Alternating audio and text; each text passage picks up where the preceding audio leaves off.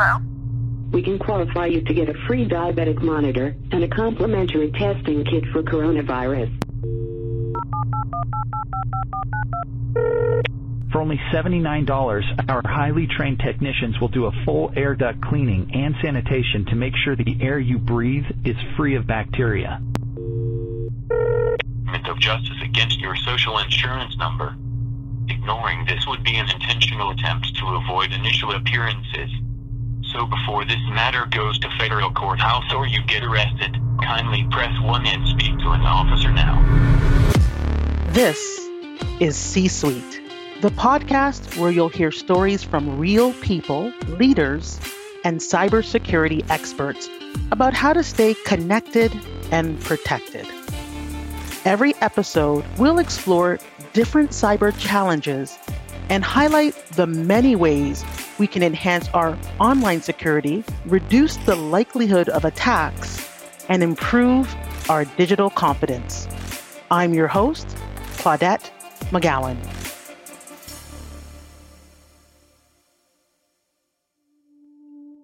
Robocalls are one of the oldest cyber crimes in the book.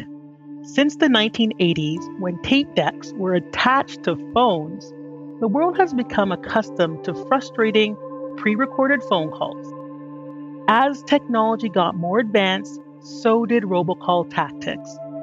From exclusive vacation deals to claims that you owe the government money, almost everyone has experienced a robocall. But in the past few years, robocalls have reached an all-time high.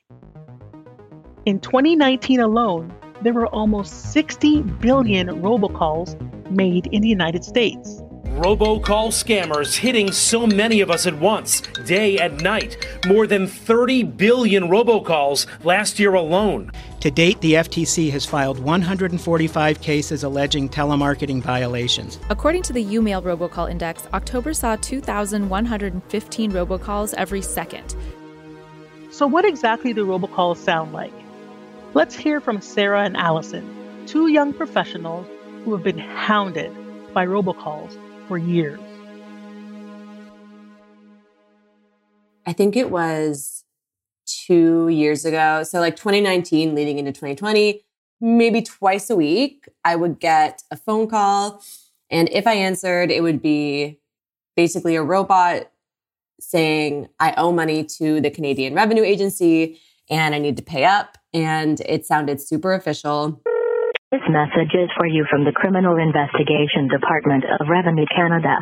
The reason behind this call is to notify you that we have registered a criminal case against your name concerning tax deficiency and tax fraud. If I didn't pick up the phone, they would leave a voicemail that would sound the exact same. It definitely sounded like it could truly be from the CRA. And I remember the first time I got the phone call, I definitely was like, hold up. Do I owe money to the CRA? Is this real? Ultimately, I was like, this seems a little fishy. So I have been getting robocalls for years. I would say in the latter half of 2020, I don't know what happened with my number, but I was getting maybe at least 2 a day. And it was usually between the same 2 numbers, so I eventually blocked those. The number you dialed has been changed, disconnected, or is no longer in service. They were your basic CRA or you have won a free trip. They have left voicemails for me before. I've gotten some that are a pre-recorded voicemail, but then I've also gotten some that are just silence for 30 seconds, which is incredibly creepy. So a lot of the robocalls I get will leave a voicemail, but there's no speaking on the other end. It's just quiet.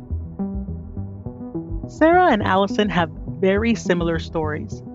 They both received robocalls claiming that money was owed or that a fantastic deal was waiting for them.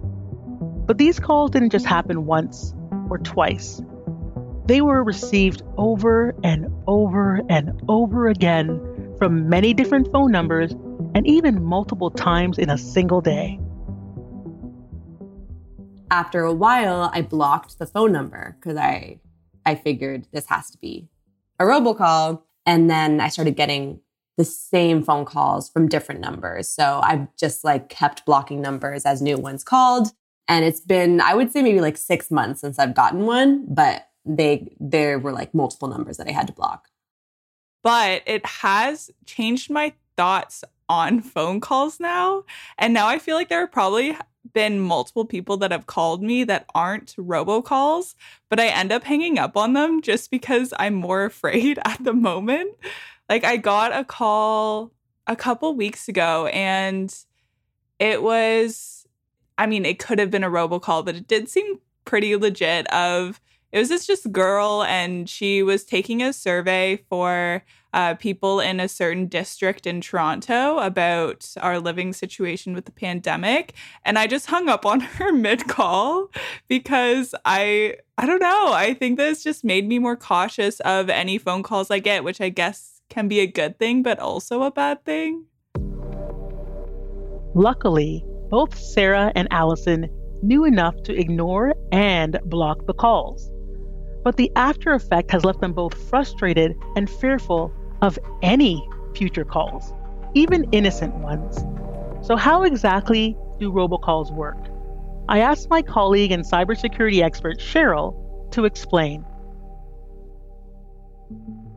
Behind the scenes, they are quite simply calls made by computers, and it is software automated so that it can do hundreds and thousands of calls within minutes to an automated dialing list. It just doesn't get any simpler or faster than that. It's hard to determine them or come after them because they can change up their number sequences and they can hide very easily in our network. So it's like whack-a-mole. When you think you found the right number, they've simply moved on to another one. If you're getting a robocall, they'll often direct you to a website. In a lot of the legal cases, it'll be call this number, and then if you're speaking to an actual person, they'll get the information from you, and that's in the very threatening ones. In the tech scams and the other types of scams, it's, okay, please go to this website and download this information for this software, and we will have remote access in. Since robocalls are automated, they're easy to implement and incredibly hard to track down. But are all robocalls bad? We asked Cheryl to break down the different types of automated calls that someone might receive. The good ones, the ones that have an actual purpose. So think in terms of it, because it's automated, it's efficient and it's cost effective, which is great if you're a hospital or you're an educational institution or you're a charity.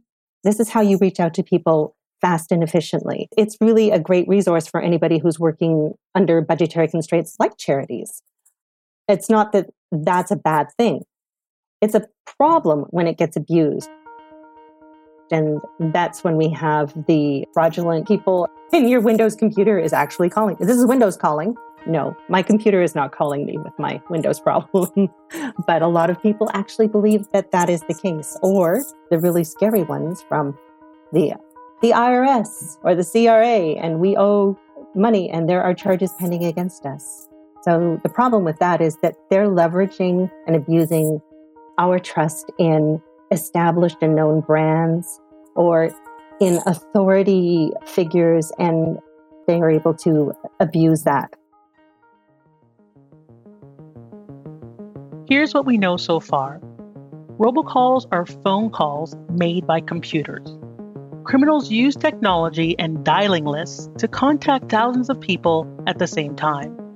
And since their process is automated, they can switch to different phone numbers at the touch of a button. While robocall technology can be a good thing for politicians and charities, criminals take advantage of this by impersonating the entities we trust the most. That's when people can become easily swayed. Clearly, robocalls are a very real threat for anyone with a phone. But what does robocall crime look like for institutions? I asked Dr. Rick Hybricks, Vice President of Strategy and Innovation at George Brown College, to elaborate. Like everyone else, personally received them plenty of times. And I think in the beginning you didn't think much of it because it's just another nuisance call about a duck cleaning or a Canada Revenue Agency coming after me to collect my check. it feels like nothing, but the more you start to understand and how all this works, the more you realize how vulnerable we are for those calls and how easy it is to fall for it or to go along or to respond to it. And we may not even see the implication of it for a long time to come. So at my house, we get these calls on a very regular basis. As an institution, we get the calls on a very regular basis. We have 34,000 full-time students, 60,000 part-time students. They're all part of our infrastructure and our network. And what I'm learning is where you open the door once, it may end up being a pathway into an institutional or an enterprise infrastructure that becomes very hard to manage. So again, there's probably software and innovations coming to fight these things, but the innovation will, on the robocall side, will be of the same speed. And so being diligent, being aware, frankly, hanging up on those calls is key to all of us. I have to say lucky, and I knock on wood, I think I've not been victim yet to a robocall call. And I say I think because maybe I've responded once and said something, and voice recordings will use my voice one day. But it's not only a scary thought, it's right here, it's right now. And if we look at the facts, it's quite a growing problem. As Rick explained, robocalls are becoming more innovative and therefore more serious, especially for institutions. While it might seem easy to recognize and ignore a call, new angles are being used. Even responding by voice could provide a criminal with information that can be used against us in the future. As new prevention techniques become available, Rick predicts that robocalls will continue to evolve. But what risks do robocalls pose today? Cheryl explains. They started off being nuisance calls, but honestly, they can do a lot of damage. The first way is when you are intimidated as the person on the other end of that line, you get reeled in hook, line, and sinker. It can be through a tech support scam. The best way is to just hang up and do not engage with them. However, so many people who are not really technical, they're regular users, which the vast majority of people are. They believe that this is a sincere problem. In fact, they're more inclined now than ever, I think, to believe that, oh no, I'm being called from Windows because there's a problem with my computer and that means I'll be breached. And that may make them feel even more likely to try and get help because they're going to be breached and they're going to go along with that. The caller will give them a URL, a website to access, to download software, and they will go willingly, unfortunately, and download that software, put it on their computer, and it's actually remote access software so that the attacker has a legitimate way in onto their device. All the time, this person is thinking, I'm doing the right thing, I'm protecting my machine. And it's that abuse of trust that's so awful. Once into their machine, well, the attacker then has full access to everything in that personal computer. And it's not a networked computer with all of the safeguards that enterprises use. It is somebody's home machine that's just wide open. So the attacker can go in and find all the things that you don't want to find. That information, giving them that information and that access is one of the biggest dangers because you can't reel that back in. Once they're in, they are in and they're taking advantage of it. This is all about cheap and efficient, the most hits with one throw. There's been exponential growth just over the past 4 years. They stole $24 million from Canadians in 2019, and they stole $9 billion just between the period of March 2017 and March 2018 for Americans. So that's only gone up from there. According to Cheryl, robocalls serve many different purposes for criminals. So what can we do to mitigate these risks? Here's what Rick is doing to protect his students, faculty, and family. Yeah, from what can we all do in our house or at our work? There's no call list, so you can put your number, but the truth is I've signed up for those and I still get the calls. that speaks again to, I think, how sophisticated these calls are becoming. I think the reality is, if you don't know the number, if you don't know the requests, I mean, the IRS or the Canada Revenue Agency and your bank are not just going to call you and ask for information. So the truth is, more likely than not, many of the calls we receive these days aren't right. And so the response is, although it may feel counterintuitive, but not to go along, frankly, not even to respond and just end the call. And I realize that doesn't make it go away, but I think as what you can do on your personal side, I think it's something we have to be very aware of. And here are Cheryl's tips to avoid robocalls. Just do not answer. On our mobile devices, we can put a facility in that just blocks unknown numbers so that if somebody calls you with that number, it might flash on your screen, but it's not going to disturb you and it'll just get recorded in your call bank, but you don't have to take that call. As far as being able to actually do more, there are third-party software programs that enable you to do tracebacks on calls so that if you have a persistent number that is really starting to become more than just an annoyance, you can provide that kind of information to a legal source, and they will have that detail that they need to be able to proceed. Because in the prosecutions, if they don't have a lot of information, not just your say-so, but the actual verifiable call times, call stamps, et cetera, to work from, it's really hard to pin this to somebody. And for an individual, it's nice to know that they are actually free services and reputable in the sense that you can see that they have been established and they're working to protect individual users like this at that level of the calls. Robocalls may feel relentless, but there are ways to protect ourselves.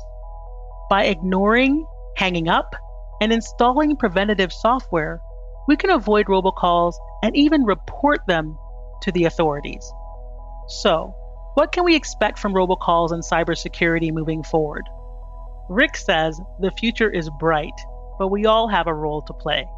When we see the numbers that in the US robocalls increased, I think 50% last year, almost $300 million worth of losses, the harsh reality is this is happening, this is growing. So there will be counter tools, there will be counter processes. We all have to play a role in fighting this. We cannot just sit back and pretend this doesn't impact us and that some piece of software somewhere will protect us. But that this is where people and technology really need to work together to protect us from the implications of cyber attacks and, in this particular discussion, robocalls. We are so tethered and dependent on the flow of personal information and interaction and using the internet and whatever evolutions come of that, and therefore the need for protecting our personal data, protecting our privacy, and frankly securing our assets, both digital and physical. Cyber has to be wrapped around every decision and business decision we make. I mentioned earlier, although it's perceived to be an IT conversation, this has to be a conversation that is being had in every boardroom, including in ours. We tend to be, in a way, a very vulnerable sector where we have, as I said, 30,000 students full-time, 60,000 part-time that come in and on our network. So we have to do everything we can to protect our own and our students. It's going to be, if it not already is, an anchor of all of our digital transformation. A call out, I'd say, to my peers in our industry and every industry is, if this is not a topic in your boardroom yet, then I think you're behind, because I think this is happening fast and furious. There's attacks happening on all our networks every minute of every day. And if we're not super strategic about this, I think we lose, and it will come at increasingly high cost. Here are three key takeaways from what we learned today. First, robocalls are robust. Using automation and calling lists, robocall criminals can target thousands of people from multiple phone numbers, all at the same time. Even if you block a number like Sarah and Allison did, the attacker can simply switch to a new one. Second, robocalls can be more risky than most people realize. Even a seemingly harmless action, like going to a website or responding by voice, could give the attacker access to your personal information or an institution's entire network. Take these calls seriously. And lastly, there are many ways to avoid and prevent robocalls. Adding yourself to a no-call list, installing a call blocker, and using tracking software to report crime are all effective prevention tools. Above all else, never be afraid to block, ignore, or hang up a questionable phone call. I want to give a huge thank you to our guests, Sarah, Allison, Rick, and Cheryl, for joining me today. And thank you for listening to C-Suite. If you like what you heard, be sure to leave us a 5-star rating and review on Apple Podcasts. I'm Claudette McGowan. Tune in for our next episode on March 18th. And remember, with over 4 billion of us online, we have to do everything possible to keep ourselves connected and protected.